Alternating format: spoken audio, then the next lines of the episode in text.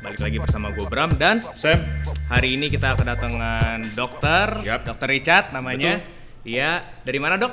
Halo halo teman-teman, ya nama gue Richard Sutejo nih, cuman orang-orang panggil gue Dr. Richard. nah, gue ini profesi, ini akademisi nih di I3L, Indonesia International Institute for Life Sciences. Spesialisasi saya adalah bidang biomedicine. Oke, gitu. biomedicine. Boleh dijelasin sedikit nggak sih dok? Maksudnya biomedicine tuh lebih ke apa sih? Eh, nah, biomedicine itu adalah bidang di mana kita membahas kesehatan manusia, tapi orang-orang biomedis itu bahasnya lagi dari segi molekul gitu. Jadi kita mempelajari molekul. dari segi molekul. Nah, sebenarnya itu ada beberapa dari eh, bin- apa youtuber-youtuber yang membahas eh, fitness dari segi molekuler juga. Oh, gitu.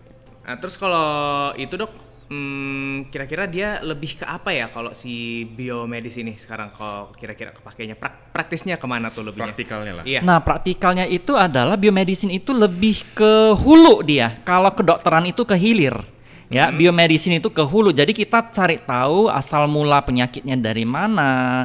Oke. eh, prinsip terapinya seperti apa, kenapa penyakit itu muncul dan sebagainya. Nah, ini orang-orang biomedicine nih. Nah, setelah kita ketemu terapi bersama orang-orang farmasi, nanti dokter tinggal mengaplikasikan saja. Oh, mungkin Oke. Kira-kira sim- gitu. Simpelnya mungkin dokter itu lebih ke yang bagian kayak bikin resep kali ya.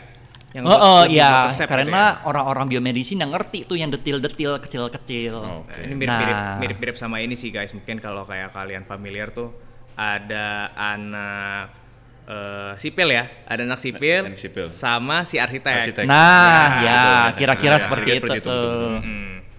Nah ini mungkin buat teman-teman yang juga masih bingung siapa sih dokter Cat ini. Eh jadi di I Get Fit, jadi di I Get Fit itu kita bertiga nih yang bikin konten. Ya, mungkin pada penasaran kan sama Ya, ini kontennya siapa aja konten creator untuk Betul. uh, konten di I Get Fit itu ada gua Sam sendiri, ada Babang dan juga ada Dokter Ica. Ada dokter Richard. Nah, Nah, tapi- jadi ya, ya, betul. gua sama Sam ini tuh lebih nge-cover mungkin di bagian training ya. Ya, trainingnya, Bagian betul. training. Terus mungkin dokter Richard ini lebih nge-cover eh, Nah, biasanya itu bagian gizi, Ya, bagian gizi, kesehatan, ya, kesehatan. ataupun bagian sel, bagian organ, bagian jaringan itu bagiannya gue gitu. Ya. Ya, ha, ha, ha. jadi tapi sebenarnya bukan maksudnya eh, dokter Richard tuh nggak ngerti olahraga juga. Terus Ya, kayak Richard juga mungkin mungkin olahraga mungkin juga, gua sama. Sam juga nggak terlalu ngerti nutrisi Ya. atau begitu. Sebenarnya kita juga ngerti tapi Ya. balik lagi kita kan mau memprovide the best information lah. Jadi kita Yoi. harus sesuaikan lah dengan expertise masing-masing kan jadinya kan. Betul. Oke dok, Eh, kita kan tadi udah penjelasan udah penjelasan dikit nih tadi tentang dokter ya. Eh, sekarang kita masuk ke topiknya nih. Ini Wah, eh, ini topiknya apa nih kira-kira nih yang bikin kebetulan menarik nih? kebetulan tuh topiknya ini udah dari yang waktu hari Senin kita ngepost I Get Fit Ah, sebenarnya. Ya, tentang oh, testosteron. Kita iya iya iya, tentang testosteron ya. testosteron, Ini iya, memang so. lagi seru-seru nih. Gue juga banyak tuh di DM DM tuh. Ya. Terus juga gue dibilangin ala lo sendiri nggak gede ngapain lo bahas-bahas testosteron gitu. Nah itu Oh, sih yang, oke. yang yang lucu ini sih ini itu sering ya. banget itu kayak gitu ya. Nah, Ketika kita ngomongin testosteron kan stereotipnya orang-orang tuh udah membayangkan kayak, oh testosteron itu pasti eh, orang yang gede, Orang yang berotot Yang yang, berotot, kayak, ya, yang tipikal brewokan, orang-orang gitu. awam Yes, kelihatan seperti yes, itu. yes, gitu. kepalanya yes, botak. Ya kayak gitu. iya. Nah kalau kira-kira dong, eh, kalau dari perspektif dokter nih, kalau Ya. kita ngomongin testosteron tuh lebih ke apa sih? Mungkin kayak testosteron in general lah dok. Nah, sebenarnya ini kan ini kan salah satu ya, kalau kita bahas secara anatomi dan fisiologi, ya testosteron itu adalah salah satu hormon vital yang dihasilkan oleh organ reproduksi manusia. Oke. Ya. Nah, sebenarnya testosteron nih bukan hanya di pria, di Ya. wanita juga ada nih, cuman tidak mendominasi, jumlahnya jauh lebih rendah dibandingkan pria. Ya. Gitu. Nah, testosteron inilah yang bertanggung jawab untuk memunculkan sifat khas eh, virility. Virility itu jantan. Ya, nah yang paling kelihatan kan eh, mungkin penis, ya eh, bulu, ya eh, bulu-bulu yang tumbuh, Oke. rendahnya suara, ya kan, atau juga eh, biasanya itu lebih spesifik lagi dengan otot, Oke. ya, Ya. produksi sel darah, ya dan sifat-sifat maskulin lainnya. Nah ini semuanya dari testosteron nih teman-teman. Oke. Gitu. Kan kalau tadi dokter bilang ya kayak ternyata yang punya testosteron tuh bukan cuma laki-laki doang gitu kan. Bahkan perempuan pun juga sebenarnya juga punya testosteron gitu Iya. loh. Tapi jauh lebih rendah. Jauh lebih rendah Yes. gitu. Jadi ini buat nge-break stereotype mungkin teman-teman yang selalu ngebayang kayak oh testosteron itu all about muscle, selalu kayak laki-laki. Nggak juga gitu loh. Bahkan Not really. bahkan perempuan eh, ini nggak tahu salah atau bener dok ya. Kalau nggak salah perempuan yang justru eh dia pas mulai latihan dengan mau dengan pasti pas dia mulai latihan testosteronnya increase kan dan Pasti bahkan itu increase. malah bisa increase chances dia untuk hamil betul nggak dok? Bukan, bukan, Oh, bukan- bukan itu situ ya. Nah, kalau perempuan latihan nih, Mm-mm. ya testosteron itu justru bisa disrupt dia punya menstrual cycle. Ah, ah. Ya, jadi eh, wanita itu sebenarnya tuh nggak boleh ya latihan sekeras laki-laki sebenarnya ya. sebenarnya. Nah, kecuali kalau misalnya dia mau nih mau latihannya misalnya atlet ya pasti ada terapi-terapi tambahan ya Mm. yang bisa membuat hormonnya seimbang lagi Kayak gitu. kayak contohnya apa tuh dok terapinya? Nah, em, kalau kita bilang terapi sih nggak spesifik ya. Biasanya itu em, apa? Makan makanan bergizi, istirahat aja begitu loh. Nah, oke, oke. biasanya bagaimana ketahuan kalau olahraganya berlebihan bagi wanita, siklus menstruasinya sudah terganggu. Ya. Hmm, oke. Contohnya adalah em, apa? Siklusnya itu kalau di atas 35 hari, nah ini berarti udah terganggu nih. Nah, hati-hati tuh. Ya, cuman ya reversible. Kadang-kadang nih cewek-cewek atlet nih, ah gue bodo amat dah. Gue stop latihan, ntar balik lagi kok seperti normal. Cuman kan lama kelamaan tuh bisa terganggu. Menyepelekan lah Kadang-kadang dia makan pil.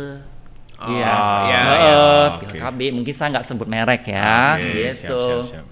Heeh. Berarti maksudnya eh, testosteron ini pun untuk perempuan tuh ada benefitsnya juga ada sebenarnya, Dok, benefit ya? tuh. Nah, Ah. kenapa atlet-atlet kan perlu otot? Iya. Ya, nah testosteron ini salah satu anabolismenya itu key-nya di testosteron, Hmm, begitu. Nah, makanya wanita juga kan ingin tuh otot, cuman bisa sih bentuk otot, ya kan? Cuman kalau udah lihat ya, kalau perempuan tuh lihat aja menstruasinya. Kalau sudah mulai geser-geser, ya, sudah mulai lebih di atas 35 hari tuh, Hmm. ya. Nah itu sudah harus hati-hati tuh, Hmm. Oke, oke. gitu. Oke, berarti kan di sini tadi kita eh, udah ada penjelasan sedikit dok ya tentang tadi testosteron dan ternyata ada eh, estrogen berarti ya, ada si estrogen juga. Nah, Nah, terus udah berarti ada testosteron, ada estrogen dan satu lagi ada progesteron namanya. Progesteron. Itu Progesteron, adalah ya. yang key. Sama juga nih testosteron ini turunannya banyak. Ada DH- DHEA, DHT, ya dihidroandrostenolon dan sebagainya. Itu kan golongannya namanya itu eh, hormon steroid golongannya. Hmm. Gitu. Jadi nggak cuma satu tuh, itu turunannya banyak. Ya memiliki eh, androgen apa? Androgen potensi yang beda-beda. Itu Hmm. potensi androgennya beda-beda. Oke. Gitu. Oh, itu tuh itu tuh yang sering saya lihat-lihat gitu sih kalau kayak baca artikel-artikel ya tentang steroid. Pasti nemu tuh kayak kode-kode nuklirnya tuh kayak DH. Kode nuklir. Inilah DHTA. Ba- Ya, gitu kan, bahasa itu lah, ada bahasa ininya tuh. Jadi ada beda-beda tuh dia Ya, punya. DSD. Eh, Nah, paling sering eh, saya saya saya sendiri nih dok sering baca apa ya eh, baca istilah DSD itu katanya ada ketergantung eh, keterkaitan dengan kebotakan. Yes. Ah iya. Nah, keter apa bagaimana Ah. ya? Nah, ini ada pada folikel rambut. Ya folikel rambut. Ya, folikel rambut itu ada yang sensitif, ada yang nggak sensitif, ya. Pada saat dia sensitif, ya, dia bisa menumpuk tuh, DHT-nya menumpuk, Ah, iya, ya, iya. dia bereaksi yang timbul namanya miniaturisasi. Miniatur- Miniaturisasi itu mengecil. Ah iya. Mengecil dan mengecil sampai muncul botak yang biasanya ada di Oh, daerah oke. Forehead sama daerah ini Belakang. vertex. Vertex ini apa ya? Ini di sini nih. Vertex crown, ya. crown. Saya nggak tahu nih ya, bahasa Indonesianya ya. apa. Ya, nah biasanya kebotakan itu muncul namanya androgenik alopecia. Oh, alopecia ya, alopecia. Ya, Ya, ya, ya. alopecia kebotakan. Kebotakan. Harus ada androgenik Hmm, alopecia. Oke oke oke. Ya, nah tapi itu bisa tuh banyak zat-zat yang bisa menghambat DHT tuh. Kalau dulu kan orang pakai namanya finasteride.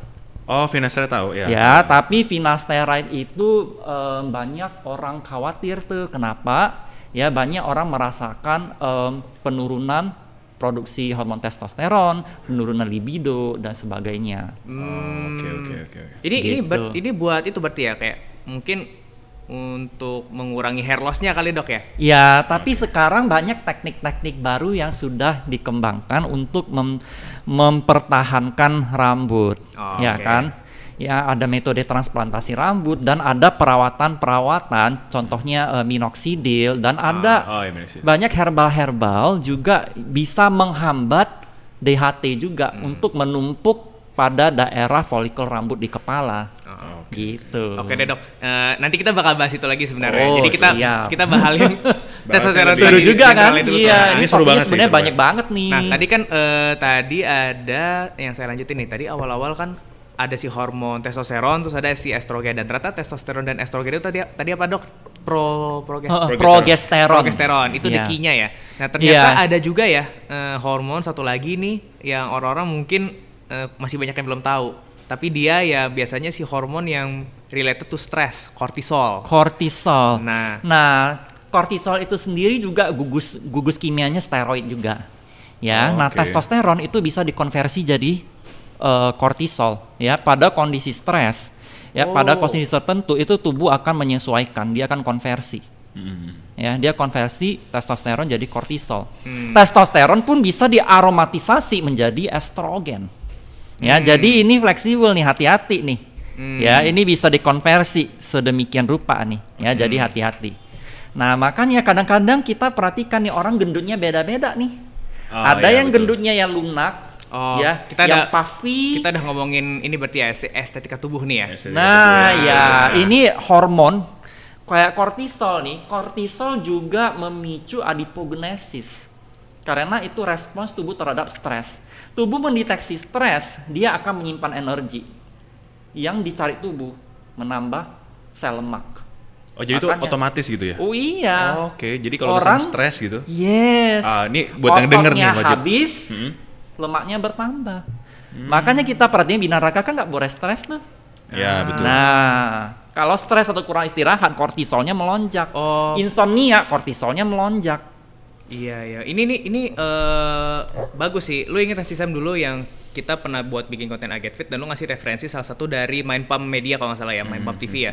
Dan di situ dijelasin kalau nggak salah eh, kortisol ini suka dijadiin kambing hitam gitu loh. Ya, Kayak kortisol ini selalu yang buruk, kortisol Yang ini buruk, penyebab ya. ini. Padahal sebenarnya emang yaitu eh, reaksi normal tubuh kita Reaksi gitu loh. normal Untuk tubuh. Mungkin Otomatis Ya. ya. Mungkin kan kalau kita ngebayangin pas zaman dahulu purbakala ya belum ada teknologi, belum ada HP, belum ada fasilitas. Iya. Itu kan mungkin ancestor kita tuh kayak ngelihat misalnya ngelihat hewan buas gitu kan di zaman purba mungkin dia kayak uh jadi jadi jadi takut nih kan. Makanya makanya mungkin si pas dia lagi takut tuh dia punya reaksinya itu ya si kortisolnya Ya, kerilis kan. betul. Mungkin ya Hmm. ujung-ujungnya buat survival juga jadi fatnya increase. Iya, sebenarnya kan kalau misalnya kita lihat itu em, manusia ya, jangan zaman sekarang, zaman Ya. sekarang mungkin manusia sudah nyaman ya. Kalau dulu kan ini ada survival instinct. Tubuh kita tuh dilatih ada survival instinct. Ya. Ya, mungkin kita eh, bisa aja itu tidak makan berhari-hari atau kita perlu meregulasi metabolisme kita.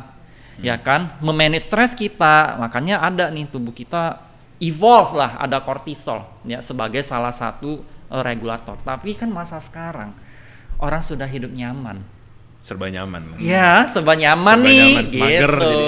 Nah, magernya masih mending nih ya kan. Nah, tapi yang kortisol itu salah satu efeknya adalah dia akan ya dia punya naluri dalam tanda kutip itu menyimpan energi sebanyak-banyaknya tuh. Kalau tubuh stres kan wah ini berarti ada bahaya nih. Hmm. Kayak kita nih, waduh ini musim paceklik nih, musim kekeringan nih. Kita Iya. harus timbun makanan sebanyak-banyaknya. Tubuh juga mempunyai dalam tanda kutip naluri yang sama. Ada sinyal gitu ya. Iya. Stres. Stres. Hmm. Jadi dia akan merespons dengan mengkonversi testosteron menjadi kortisol. Oke. That is bane ya for aesthetics ya body aesthetics. Bane itu bahasa Indonesianya itu pantang. Pantang. Dia akan merusak Ya, banget. merusak. Hmm. Oh ya dok, Gitu. tadi kan dibahas juga tadi apa katanya kalau misalkan kortisolnya meningkat, ada eh, dia akan nyimpan di beberapa bagian tubuh tadi. Oh, bukan kortisolnya Eh, yang apa tadi? disimpan. Eh, Oh, karena sel kortisolnya lemaknya. sel lemaknya sorry. Eh, eh, itu, kan salah satu responsnya. yang Im- paling umum di mana biasanya? Kayak misalkan di bagian tubuh apa gitu?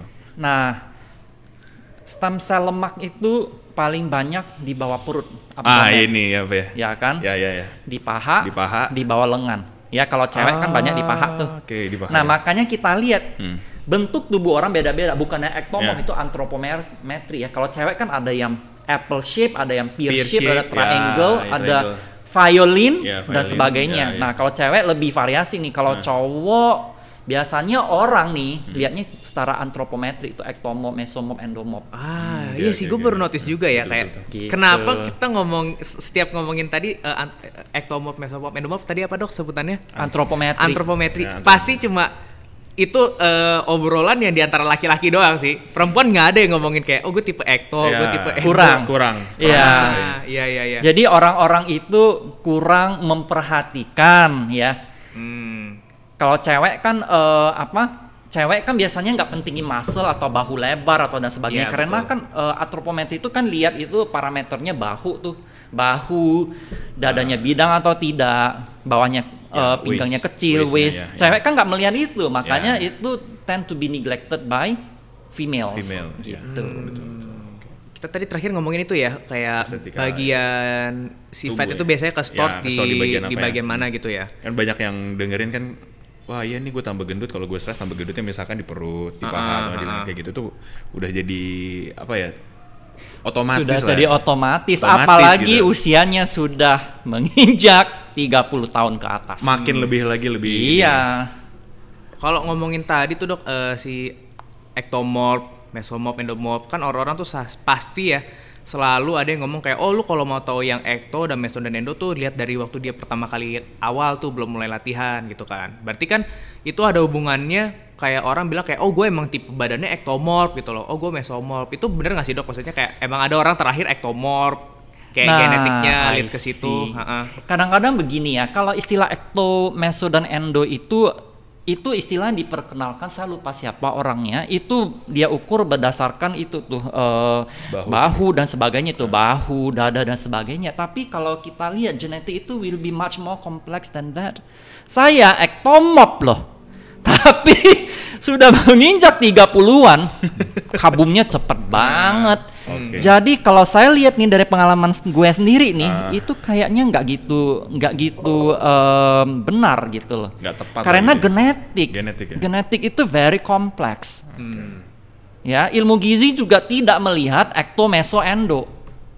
Ilmu gizi nggak melihat itu, Hmm. gitu loh. Cuman di bodybuilding, ya kan, itu mungkin lebih dilihat karena kan penampakannya seperti apa gitu. Ah. Sebenarnya tuh nggak banyak. Kalau hitungan kalori kan nggak pernah ditanya tuh kamu ekto, meso, endo. Iya, Nggak pernah tuh. Nggak pernah, nggak pernah. Coba deh ke dokter gizi nggak ada, nggak pernah. Pasti yang di, di- yang diukur pasti kan dari tinggi, ya umur. tinggi, berat, umur, Iya, aktivitas, aktivitas, ya betul. kita lihat tuh tiga rumus utama penghitungan kalori. Hmm. Ya, dari Mifflin St. George, Haris Benedict, Catchma Agel tidak ada yang nanyakan meso endo ekto itu nggak ada.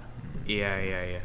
Ya. Sama eh kalau eh, ini sebenarnya masih ada hubungannya dengan si meso ekto endo itu sih dok. Mm-mm. Biasanya kan kalau orang yang apa eh, badannya biasanya yang apa ya ekto ekto kan paling kurus ya. Ya, Habis itu, dia lebih slender. Kalau saya saya ngajar bahasa Inggris ya, jadi Slenderman. taunya- Heeh. Slenderman. Iya, Iya, Slenderman bukan yang setan. Iya, iya, iya, tahu, yang Iya, iya. kutilang, kutilang, kurus Kutilang. tinggi langsing Iya, ya. tinggi langsing, ya. bener, bener, bener. Ya. Hmm. Itu beneran ini nggak sih dok kan eh, testosteron level orang kan beda-beda kan. Ada yang rendah, ada yang tinggi. Terus kalau kayak emang tipe orang badan bad- badannya lebih lean atau yang lebih skinny lah, lebih slender tadi lebih slender. Uh-uh. Sama ada mungkin orang yang kayak dikategorikan kayak sebagai mesomorphnya lah. Kan Uh-uh. mes- eh, mesomorph itu yang kayak di tengah-tengahnya lah. Kalau mungkin di bodybuilding dianggapnya kayak wah nih eh, build yang paling superior lah. Dia dia gampang tuh untuk gainnya. Ya. Itu ngaruh nggak sih dok? Jadi emang Nah, orang sebenarnya kan ini kan levelnya. bodybuilding itu ini kan estetika. Hmm. Dia kan tidak mengambil alat ditusuk ke badan dia ukur gen-gennya apa kan enggak. Tapi kan dia lihat estetika. Nah, mesomorph secara estetika itu paling optimal. Ya kan dada bidang, perut kecil. Oh iya. bener. Jadi itu istilahnya best of both world. Iya. Endomorph punya bidang, Iya. slender di bawah yang em, ectomorph Ya.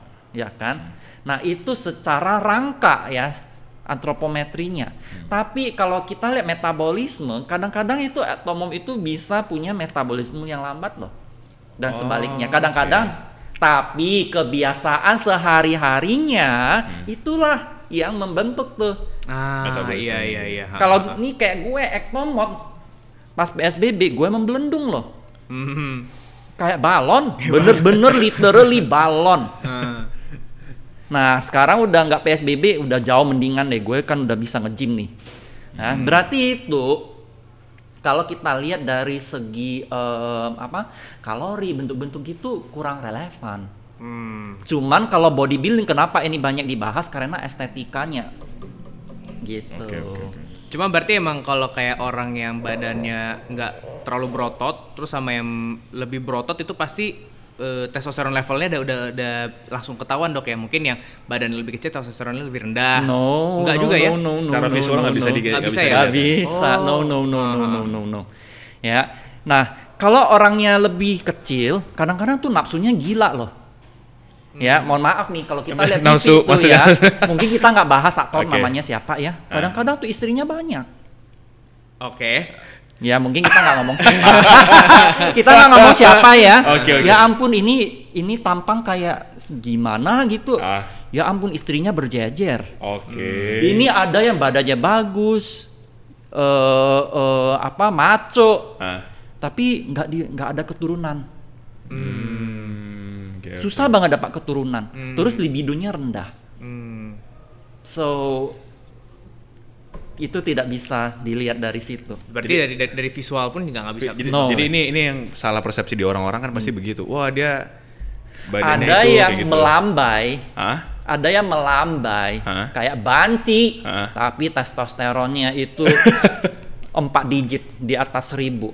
Ada yang maco, Ah. itu minimal, minimal tuh as in normal tapi range-nya rendah. Nah, Jadi itu range-nya itu berapa?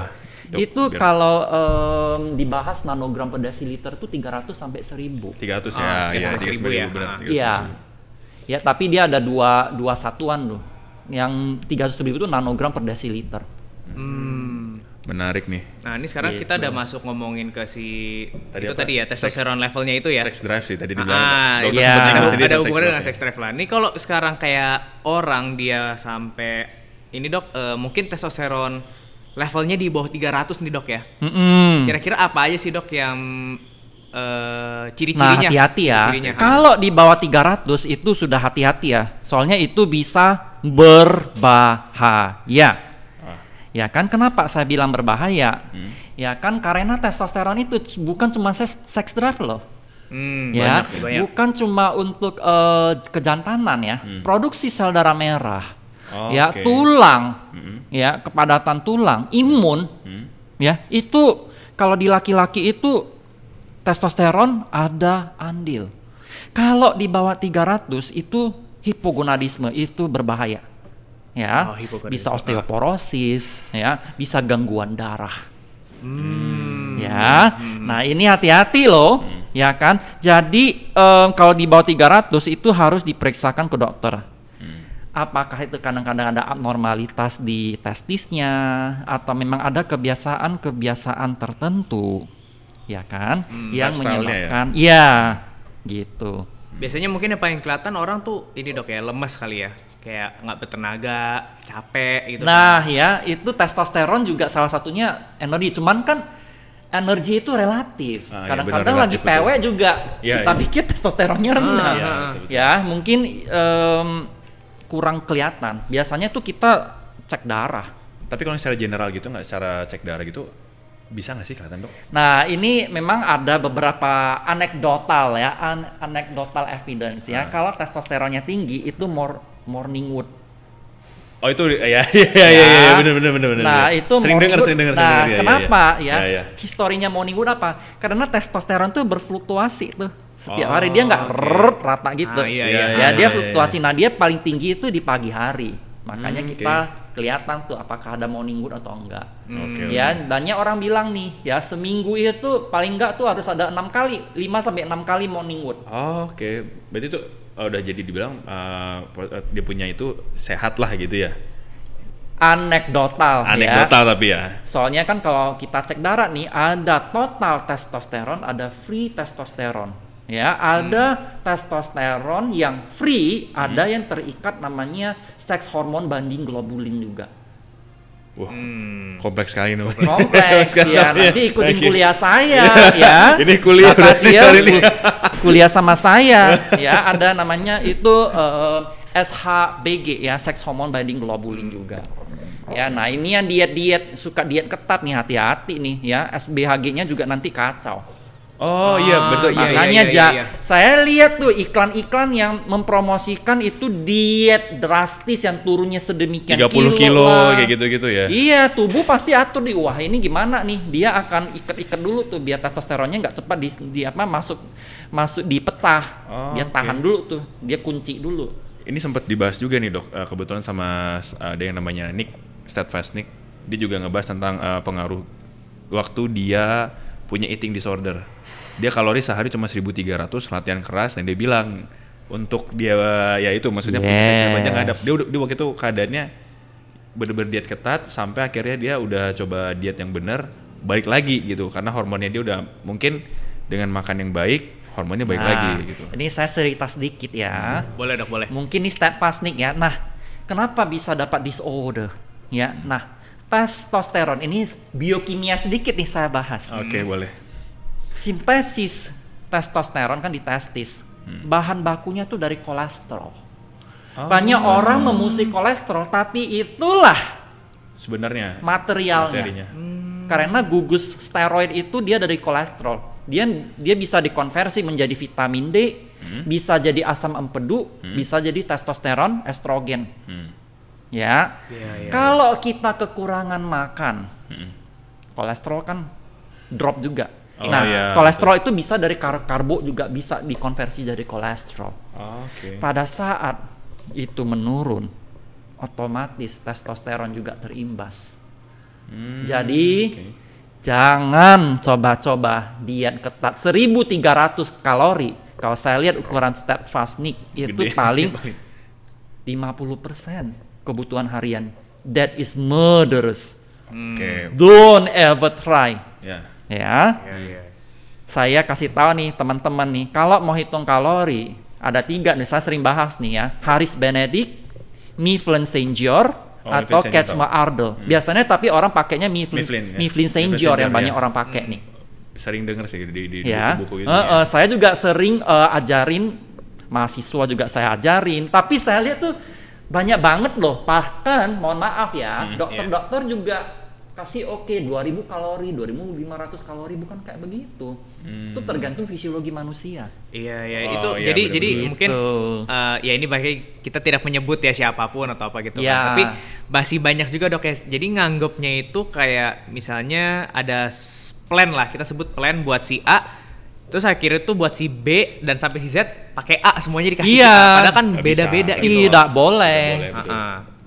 Seharusnya yang paling benar nih, Hmm? cek dulu nih fisiologinya apakah dia ada gangguan ginjal kah? Oh iya. betul. ya apakah kondisi hormonnya normal kah Hmm. ya nah kalau mau lebih detail molekuler lagi kadang-kadang dia cek pipar gamma lah ya Hmm. dan cek elemen-elemen lain Hmm, oke, ya oke. tapi kan nggak usah seribet itu makanya terbentuklah rumus-rumus yang kita sebutkan tadi itu yang Mifflin Saint George dan teman-temannya itu Oke. gitu Oh ya dok, tadi kan dibahas tentang kolesterol itu adalah bahan baku dari si steroid, eh steroid lagi, testosteron. Jadinya ya. steroid Jadi kan. itu jadinya. material Iya. konversi. materialnya. Nah, ya ada nggak sih caranya gitu untuk meningkatkan eh, testosteron secara natural gitu loh? Kayak misalkan right eh, kan telur misalkan oh makan kan banyak orang bilang oh makan telur udah jadi otot gitu kan. Telur yang banyak apakah itu benar gitu? Apa gimana gitu? telur apa nih Ya, telur telur ayam kampung atau Oh, apa? right, gitu. right, right ya. Nah, sebenarnya kan em, kolesterol ya. Ya, kolesterol kan itu. telur ya. Nah, kita mungkin logik ya. We use our common sense Ya, ya. betul. Nah, kalau kita makan telur kan kita provide materialnya nih. Ah, ah, ya kan? betul. Nah, materialnya untuk dikonversi jadi testosteron. Tapi tubuh tubuh itu bukan kayak pabrik loh, ya. Hmm, oke, oke. bukan berarti kita beri Hmm, langsung tubuh ubah. Kan hmm, oke. Eh, apa materi ini dia akan konversi menjadi zat-zat lain ya yang merasa yang dia rasa dia perlukan Oke. Oke. ya kan iya, iya. nah tentu saja kita harus stimulate Hmm, nah kita cek dulu nih testosteron nih dari mana sih hmm. ya Nah, tubuh itu bagaimana dapat sinyal untuk memproduksi testosteron. Jadi kita ada namanya master hormon itu namanya di pituitary gland. Ya. Nah, ada dua nih master hormon yang mengatur hormon kelamin. Luteinizing hormon sama follicle stimulating hormon. Mereka lah yang meregulasi produksi testosteron dan juga dia regulasi siklus menstruasi dan hormon reproduksi pada wanita. Oke. Hmm. Ya, nah itu adalah prosesnya. Nah, berarti secara em, common sense, secara logika, kita harus mengajarkan tubuh kita bagaimana menstimulasi untuk memproduksi testosteron. Ya, nah ada herba-herba tertentu yang memang menstimulasi. Hmm. Ya, misalnya nih tribulus, aswaganda, purwoceng, Oh, fenugreek, oke. kuku bima, pasak bumi. ya. ya. Nah, itu semuanya kan memicu testosteron, tapi ada juga zat-zat yang eh, diteliti itu bisa mem- eh, merangsang testosteron kayak zinc Oh, zinc ya. Eh, zinc eh, terus ada vitamin D. Ya, itu juga membantu. Hmm. Ya.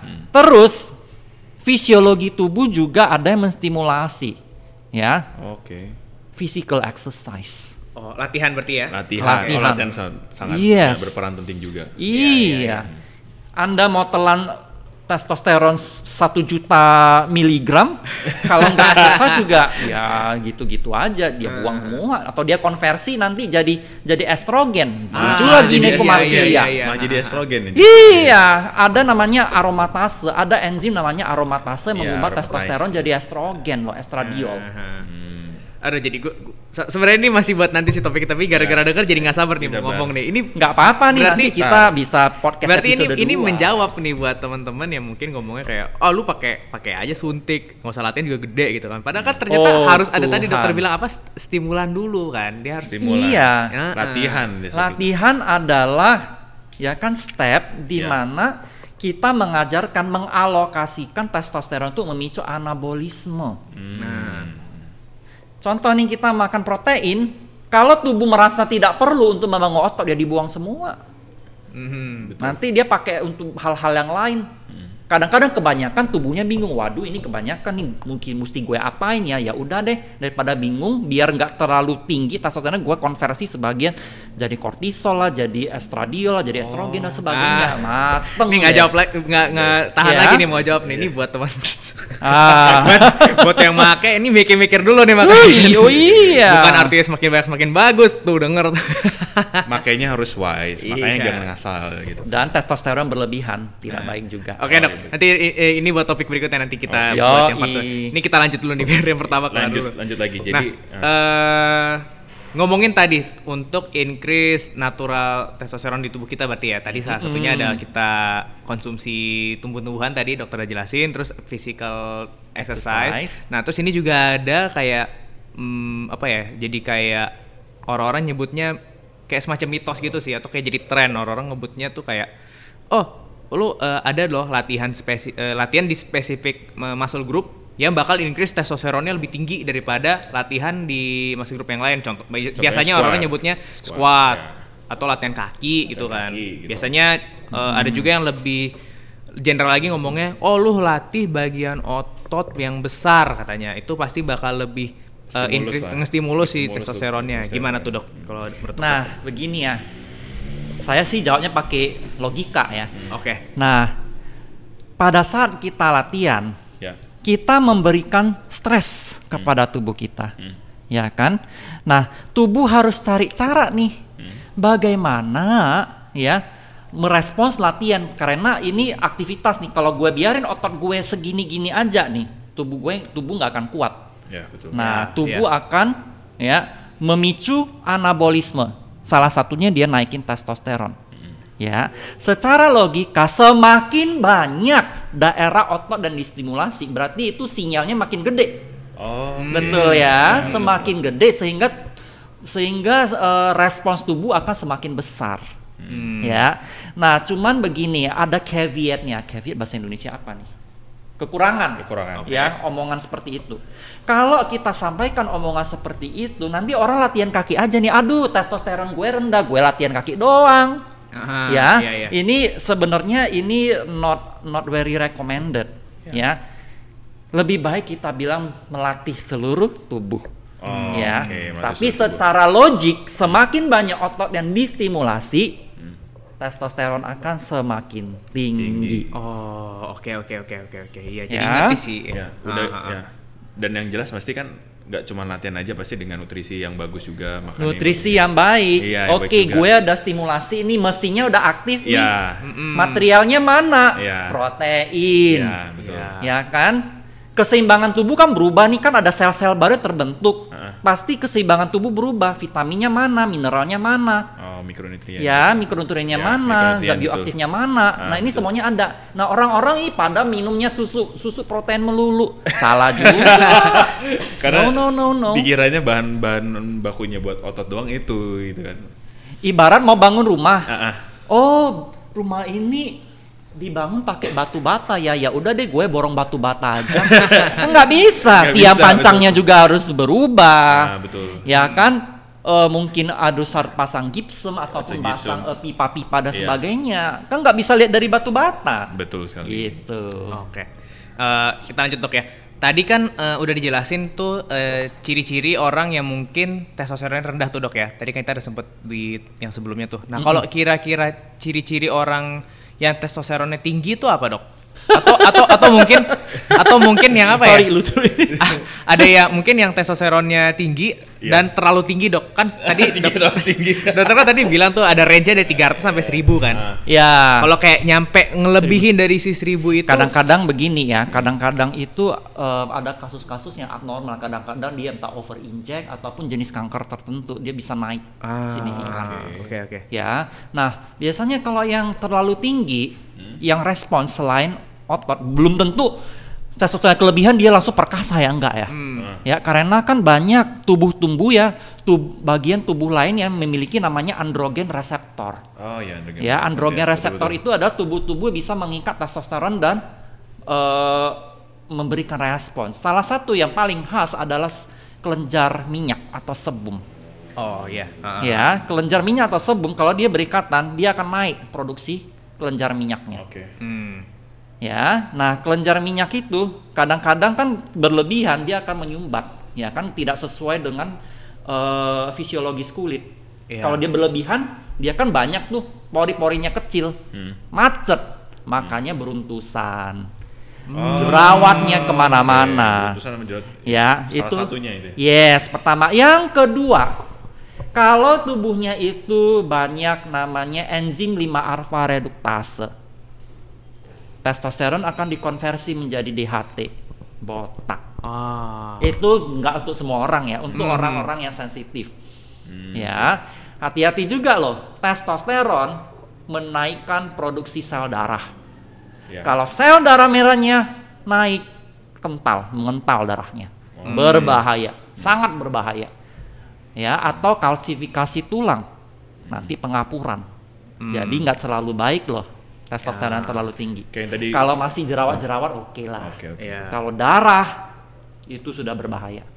Itu over inject tadi bisa over inject eh, tadi dok bilang kan kalau over inject kelebihan testosteron terus jadi eh, darahnya akan lebih kental makanya banyak kayak kasus-kasus yang ya nggak bisa dibilang lah itu kayak ada yang gagal jantung lah atau apa gitu pengaruhnya juga di kekentalan darah juga. Mampet, bayangin Oh, ya, oke. darah tuh makin kental tuh, Ah. tapi Nggak di pas dipompa gitu, meleduk, nggak apa nggak meleduk tuh. Banyak sih kasusnya emang begitu Iya, pengentalan. itu itu itu ada hubungan yang nggak sih dok saya saya sering lihat kayak misalnya ada orang lagi deadlift atau dia kayak lagi latihan berat terus Ah. kayak blood vesselnya banyak ngepop gitu Pecah. tuh dok pecah-pecah muncul lah dari dadanya lah Kepala, dari kepala. kepala Nah, iya, itu kan begini. Itu kemarin tuh gue ada nanya tuh di di IG tuh. Veiny versus non veiny. Ntar lihat nggak ya? Mungkin nggak nggak lihat di IG storyku ya. Jadi Ah, aku iya. nanya tuh, Hmm. aku aku Oke. kasih polling, veiny versus non veiny. Lo orang suka yang mana? Ternyata tuh 80-an persen tuh sukanya non veining, banyak nggak suka vein. Oh, yang terlalu kelihatan Urat. kayak bakso urat, Urat-uratnya. gitu ya. ya. Oke oke oke. Nah, sebenarnya nggak tahu ya. Berarti itu gue berkesimpulan orang-orang nggak suka. Mungkin kalau di bodybuilding itu oke ya. Nah, vein itu dari mana? Nah, pada saat dia angkat berat, ya kan? Pertama, ya, berarti eh, ototnya memerlukan suplai darah yang besar. Oke. Kan perlu ini nih, perlu energi. Energi. Iya, energi. heeh. Bagaimana cara dia, dia menye- mau men- menaikkan suplai darah? Hmm. Namanya vasodilasi. Vasodilasi itu pelebaran pembuluh darah. Oh, pelebaran. Makanya Hmm, iya, iya, meletup iya. pertama. Hmm. Yang kedua, proses angkat. Eh, ya. Iya. Itu kan ada namanya ini ya, pressing, aktivitas pressing. Hmm. Ya. Nah, aktivitas pressing ini juga menyebabkan tekanan pembuluh darah. Ya, bayangin aja selang kalau kita pencet kan Hmm. Ah, menggembung iya, dia. Iya. iya. ha, ha. Ya, nah ini adalah dua mekanisme umum. Hmm. Ya, dan ketiga mungkin dia ada makan suplemen nitric oxide. Nitric Oh, oxide juga oxide dia ya? memicu vasodilasi. Itu banyak di pre workout ya kalau salah itu. Yes. Ya, ya, ya, ya. Tujuannya apa? Dia naikin aliran pembuluh darah. Oh, itu yang justru jadi bikin Yes. lebih, lebih kayak aware gitu ya. Yes. Oh, iya, iya, iya, Sebenarnya itu oke tuh. Ya, Tapi- cuman kalau ada overtraining ya bahaya lah. Oh. ya apalagi ya suntik-suntik steroid tuh sebenarnya nih kalau yang bener nih suntik-suntik itu harus kita harus hitung berat badan loh. Iya, iya, benar benar benar, benar, benar. Jangan Iya. temen lo temen Nah. lo pakai ini, gue juga pakai ini nggak Nah. bisa. Nah, dengerin tuh. ya harus ada rumusnya. Iya, bener, gitu. bener, bener. Oke. Ini udah udah udah Ada yang gila. Oh gue maunya 1000 miligram dulu udah Oh, gila, ya gila. lu ya. Hah? Itu berapa seminggu? Dia kemarin itu aduh. Wah, jadi ngomong. bahas orang ntar dia denger podcast ini ya sialan nih. enggak usah sebut nama, enggak sebut nama. Ya jadi dia itu siklus tuh. Ya, Kalau siklusnya. nggak salah dia eh, enantat ya.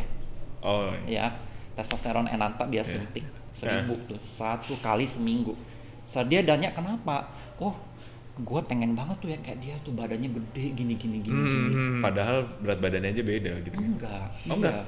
enggak berat dia Oh, enggak berat. soalnya mungkin gini dia kan dibully tuh Oh. jadi dia kayaknya mau balas dendam gue bilang bukan gitu caranya Oke, oke, oke. Hmm. Menarik sih ini. ya kalau darah lu mental bisa wassalamualaikum loh ya karena Iya, iya, testosteron itu imbasnya ke situ makanya banyak kadang-kadang orang overdosis atau apa meninggal Iya. belum lagi nanti ya dia konversi estradiol kalau dia ada eh, kanker payudara yang estrogen positif kena kanker payudara loh Hmm. laki-laki bisa kena juga Oh, ada laki- kasus Laki-laki juga. Oh iya, bisa kan Oh. ada tisunya juga. Hmm. Waduh.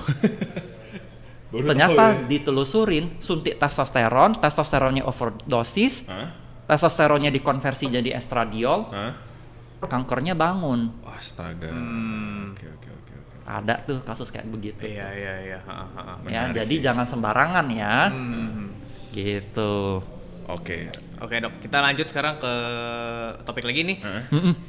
Kira-kira ada nggak sih dok mungkin kayak apa ya bukan faktor-faktor sih tapi kayak mungkin beberapa kebiasaan ya yang mungkin orang lakuin yang bisa nurunin hormon testosteronnya dok. Right. Guys, listen up. This is important. Ah. Ya, testosteron itu bertanggung jawab terhadap virility dan itu salah satu komponen anti aging yang very important untuk laki-laki. Hmm. Anti aging. Anti aging buat Oke. laki-laki. Hmm. Jadi Oke, itu oke. harus kita jaga loh. Kalau Ah. lo mau kelihatan awet muda, testosteron lu nggak boleh drop. Oh, Oke. oke, oke, oke. Ya. Nah, faktor-faktor yang bikin testosteron drop pertama stres. Oh ya, kos- stres tadi dibahas kan dia konversi tuh, Mm-mm. kortisol. Kortisol. Yang kedua, obesitas. Oh, oke, Obesitas. obesitas. ya. Tadi kortisol Obesitas itu apa? Imbasnya adalah sel lemak yang tadi. tinggi. tinggi. Ya.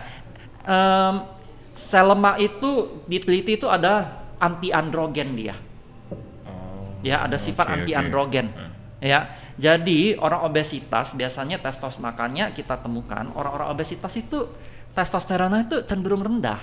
Hmm, oke, oke, oke. Ah, ya, itu hati-hati tuh yang kelebihan berat badan. Mm-hmm. Ya, yang perutnya itu membulat, nah itu hati-hati tuh. Itu testosteronnya bisa suffer. Yang ketiga, sedentary. Malas bergerak. iya, iya. Itu testosteronnya juga Pasti akan drop. jelek. Ya. Terus ya yang keempat mungkin eh, kualitas makanannya ya banyak junk food banyak processed food. Oke. Ya. Oke. betul. Itu kan kekurangan nutrisi. Sedangkan kita perlu proses eh, testosteron ini kan kompleks. Dia perlu lengkap nih Hmm. ya agar produksinya itu bisa optimal Hmm. ya. Nah, kesuburan juga tergantung nih dari dari hal-hal ini nih. Ya, tapi biasanya untuk orang-orang zaman sekarang, stres sama obesitas itu dua yang paling contributing banget. Oke. Udah pasti. Hmm. Kalau lu lihat perut lu buncit, hati-hati loh, testosteron lu kemungkinan rendah. Hmm. Itu, Itu, dia mungkin indikator dalam tanda kutip. itu mungkin juga yang apa ya banyak orang-orang bilang kayak kenapa orang yang Yang gemuk skinny tuh fat tuh. ah kayak orang gemuk susah lebih susah buat kurusnya kan karena mungkin testosteronnya rendah Nah, estrogennya tinggi gitu kan kadang-kadang begini. Nah, gue ceritain nih, sel lemak itu agak jahat ya, baik baik jahat, jahat jahat Oke. baik. Hmm. ya sel lemak nih gue cerita ya sel lemak itu itu salah satu hematopoietik eh bukan hematopoietik sorry mesenchymal mesenchymal stem cell Mm-mm. ya nah dalam sel lemak itu dia itu orang bayangin itu kayak martabak Oh, kayak kayak iya. kantong isi cairan martabak Iya, iya. bukan ya adiposit itu kompleks dia ada preadiposit dia ada adiposit stem cell Hmm. pada saat ada rangsangan dia diferensiasi namanya Hmm. Ya dia ada adipolisis ada adipogenesis. Jadi dia dalam aktivitasnya dia keluarin hormon. Hormon-hormon yang dihasilkan sel lemak namanya adipokine yang mengontrol nafsu makan kita leptin itu adiposit. Da- dari si belum lemak. lagi resistin. Hmm. adiponektin ya ini semuanya hormon-hormon dihasilkan oleh sel lemak.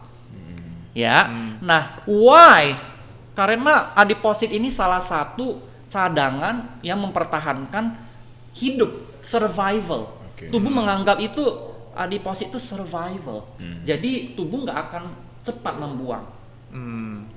Oke. karena ini energi nih tubuh buang otot dulu karena otot boros otot pasti disingkirin dulu kalau ada terjadi defisit ya kalau misalnya dia nggak benar dan sebagainya otot dibuang dulu sama tubuh misalnya kita sakit nih Ah. kita drop nih kena penyakit apa gitu whatever Ah. it is Ah. yang dibuang pasti otot dulu lemak Ah. ditahan dipertahankan Iya iya iya. karena, ya. otot itu boros kalori boros resource Oke. Iya oleh iya tubuh iya kita. iya. ha, ha. ya. Betul. Nah, makanya kalau orang gemuk itu sudah terbiasa, itu semua itu semuanya sudah ada hormon tuh adipokainya tinggi, Oke. ya.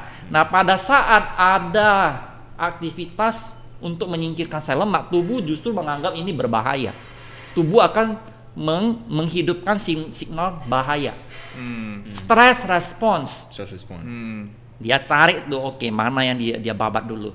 Dia pasti yang dia babat itu yang makan kalori paling banyak. Si otot. si otot. Hmm. berat badannya turun nih bukan karena lemaknya berkurang loh Ototnya. ototnya, Ototnya. Makanya kadang-kadang orang yang diet tuh yang apalagi yang diet dan program tanpa ada perencanaan baik nih Hmm. dari balon besar Hmm. jadi balon kecil tapi bentuknya tetap balon Hmm. enggak muscle atau enggak yang proporsional Ya. nah kita harus tahu nih caranya bagaimana Iya. Hmm. Salah satu yang paling efektif jangan starvation yang tadi ya steadfast nih. Iya. Starvation is never a good way. Hmm. Hmm. Jangan coba-coba starvation diet. Betul. Jangan ya. Kadang-kadang nih kita lihat ikan, oke gue mau slash si Anu dalam waktu dua minggu, tiga minggu bisa slash 18 kilo. Itu sangat berbahaya. Don't ever try it. Hmm. Betul betul. Jangan Iya, iya. pernah ke jalan itu. Itu dia juga mungkin kayak ini dok ya orang-orang yang ikutan bodybuilding terus mereka pas lagi mau hari H kan bener-bener body fatnya kan rendah banget tuh ya. Itu dia kayak mungkin orang-orang ngelihatnya kayak wah eh, si bodybuilder ini badannya kering mulu kok atau apa padahal kan mereka pun sebenarnya ada waktunya gitu loh buat reach sampai serendah Yes, itu dan dia setelah ada- mereka selesai lomba pasti bakal gain lagi kan. Betul. Karena ya tadi eh, make sense ya yang pas tadi dokter jelasin kan. Yes. Justru pas kita eh orang-orang kan pasti body fatnya ru- turun terus jadi makin drip pasti kan dia kalori defisit kan dan mungkin kalau defisitnya bisa gila-gilaan itu sinyalnya si tubuh malah bahaya tuh tadi tuh Mm-mm. dan akhirnya kalau misalnya udah mungkin dibiasain terlalu di, dibiarin terlalu lama akhirnya ototnya pun juga bisa dibuang kan sama si Mm-mm. tubuh itu kan. Mungkin saya koreksi sedikit, mungkin bukan kalori defisit ya. Mm-mm. Ya kan, biasanya gini, em, lemak itu dia naik, biasanya itu ada inflamasi. Inflamasi yang terjadi karena ada positif kalori nih. Contoh nih, oke, gue positif. makan 3000 kalori, brem. Kan gue harusnya 2000 nih, ini 1000 gue kemanain? Ya, ya. Ya kan? Hmm. stres tuh tubuhnya tuh. Nah, kalau untuk orang yang responsnya mungkin tidak olahraga atau eh, kualitas gizinya buruk, inflamasi sel lemak, sel lemak lah repos ya udah sini, gue aja yang tanganin. Nanti sel imun, sel imun akan datang ke sel lemak, dia aktivasi dari stem sel lemak, dia ubah jadi sel lemak, dia menggembung, makanya jadi timbunan lemak. Ada orang yang surplus kalori tapi badannya bulking, clean, Hmm. itu ada caranya nih. Kalau mau nih, kita bikin podcast selanjutnya kita bahas clean bulking. Oke, boleh. Boleh, boleh, Gitu. boleh. Next ya. Ya, oke, boleh. Gue bahas nih. Ah, boleh, Nggak- boleh. nggak- jadi kelebihan kalori itu nggak di- kita itu nggak kayak klasik ya teori kalori klasik. Tubuh itu kompleks. Ya, betul. Hmm, betul. Ya kan orang gemuk itu bukan kelebihan kalori, breng enggak. Ya, betul, betul. Itu ada mekanismenya. Sel lemak ini very intricate, very complex. Kita harus tahu fisiologi sel lemak. Hmm. Anda mau bulking, mau cutting, Anda harus tahu dulu nih. Gue lihat nih orang banyak nggak ngerti nih. Hmm. Gitu. Kayaknya boleh nih kita bahas nih. Boleh, boleh dong. Heeh. Ya, abis di podcastnya harus nunggu minggu depan lagi dong. Eits, kata siapa? Tunggu dulu. I Get Fit sekarang post dua kali seminggu. Wow, dua kali, seriusan. Masih penasaran? Stay tune di episode selanjutnya hari Jumat besok.